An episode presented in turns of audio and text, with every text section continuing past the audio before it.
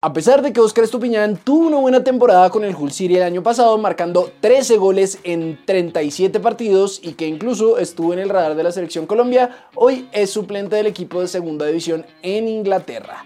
Lo bueno es que según César Luis Merló, tanto el Granada como el Valladolid están interesados en llevarse a Oscar en calidad de préstamo antes de que acabe el mercado de pases. Siguiendo en el Championship, Daniel Fark, director técnico del Leeds, confirmó que Luis Sinisterra ya se recuperó y estará en el partido frente al Ipswich, pero sobre todo habló de la intención de no dejarlo salir.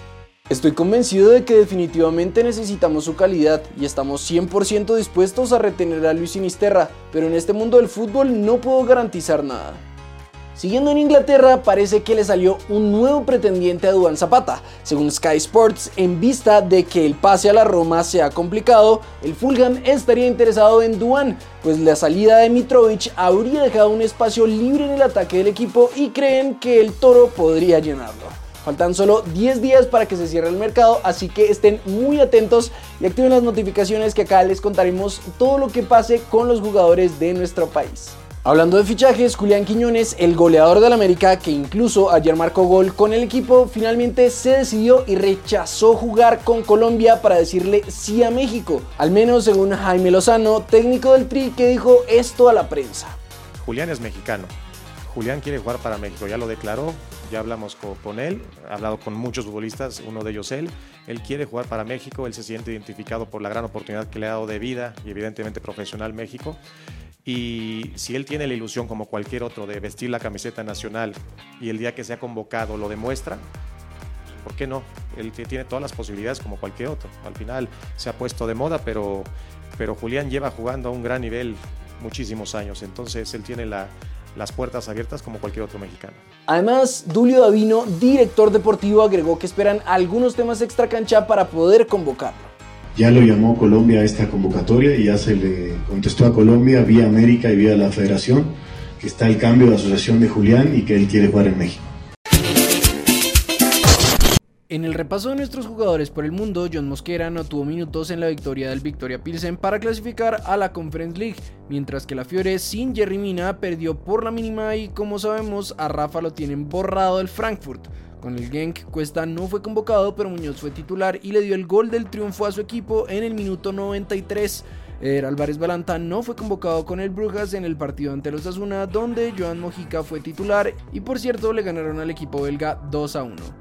Finalmente, James fue suplente con Sao Paulo en la derrota de su equipo 2 a 1, aunque terminó entrando después del minuto 70. John Arias, como siempre, arrancó de titular con Fluminense en la Libertadores. Anoche, en este mismo torneo, Pereira jugó los cuartos de final como local ante Palmeiras y desafortunadamente el equipo brasileño le pasó por encima y con goles de Veiga, Rocha, Mike y Ronnie se llevó un 4-0 que deja prácticamente sentenciada la serie, pues el Pereira tendrá que marcar 5 goles en Brasil para poder avanzar.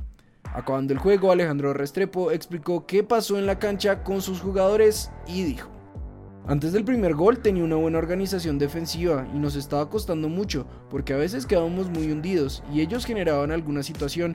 Después del primer gol, con esa parte mental de verse abajo después de una seguidilla de errores nuestros, siento que esos 10 o 15 minutos posteriores al penal nos costaron muchísimo.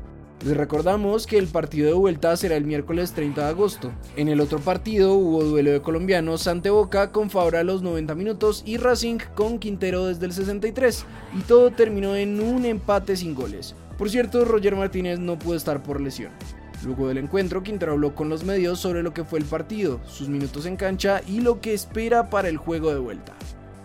Fue un partido difícil, Boca estuvo tratando de encontrar los espacios y nosotros estuvimos bien parados, controlando el juego y tapando por donde podían hacer daño. Creo que el empate es justo para nosotros, ya tendremos la oportunidad en nuestra casa. Anoche en nuestra liga vimos una de las remontadas más épicas en los últimos años. Junior recibió al América con una primera mitad increíble de Cardona que provocó un autogol y marcó dos goles más. Se fue ganando 3-1 al descanso. Sin embargo, en un juego donde el Bar fue protagonista vimos cuatro penaltis pitados, incluyendo tres para el local, Junior remontó y terminó ganando el juego 4-3. Ante esto, Lucas González, que está siendo muy criticado por la hinchada, habló sobre la derrota en rueda de prensa. Regalamos tres penaltis, eso no puede pasar, y justo hoy particularmente, no puede pasar, me siento molesto. Hemos regalado 5 penaltis en los dos últimos partidos, nos ponemos 0-3 con un equipo que tiene la nómina más costosa de Colombia, y por eso yo estaba tan molesto cuando nos marcan el primer penalti. Pero eso no fue todo. En ese partido, al finalizar, cuando el América se estaba subiendo al bus para regresar al hotel, se presentó una pelea entre jugadores y policías. Todo habría surgido porque un uniformado se habría reído cuando los jugadores le pidieron protección al salir del banco y Juan Camilo Portilla se habría enfrentado a varios de ellos que le habrían intentado poner un comparendo y esto desató la discusión entre todos. Finalmente, según un comunicado lanzado por la policía de Barranquilla, el comparendo sí se le puso al jugador y se va a iniciar investigaciones por el mal proceder de varios agentes. En conclusión, una vergüenza y una lástima. En los otros dos partidos de ayer, Alianza Petrolera le ganó por la mínima equidad y Santa Fe con doblete de Gerson González venció en Envigado. Hoy Boyacá Chico y Huila terminaron con este resultado mientras que Nacional vs Pastos está jugando en este momento. Cali vs Millonarios empieza a las 8 y 30 pm. Luis Caicedo marcó el tercer gol en la victoria del Houston Dynamo en las semifinales de la Copa de Estados Unidos. David Machado es duda para el próximo partido del Lens ante el PSG por una molestia.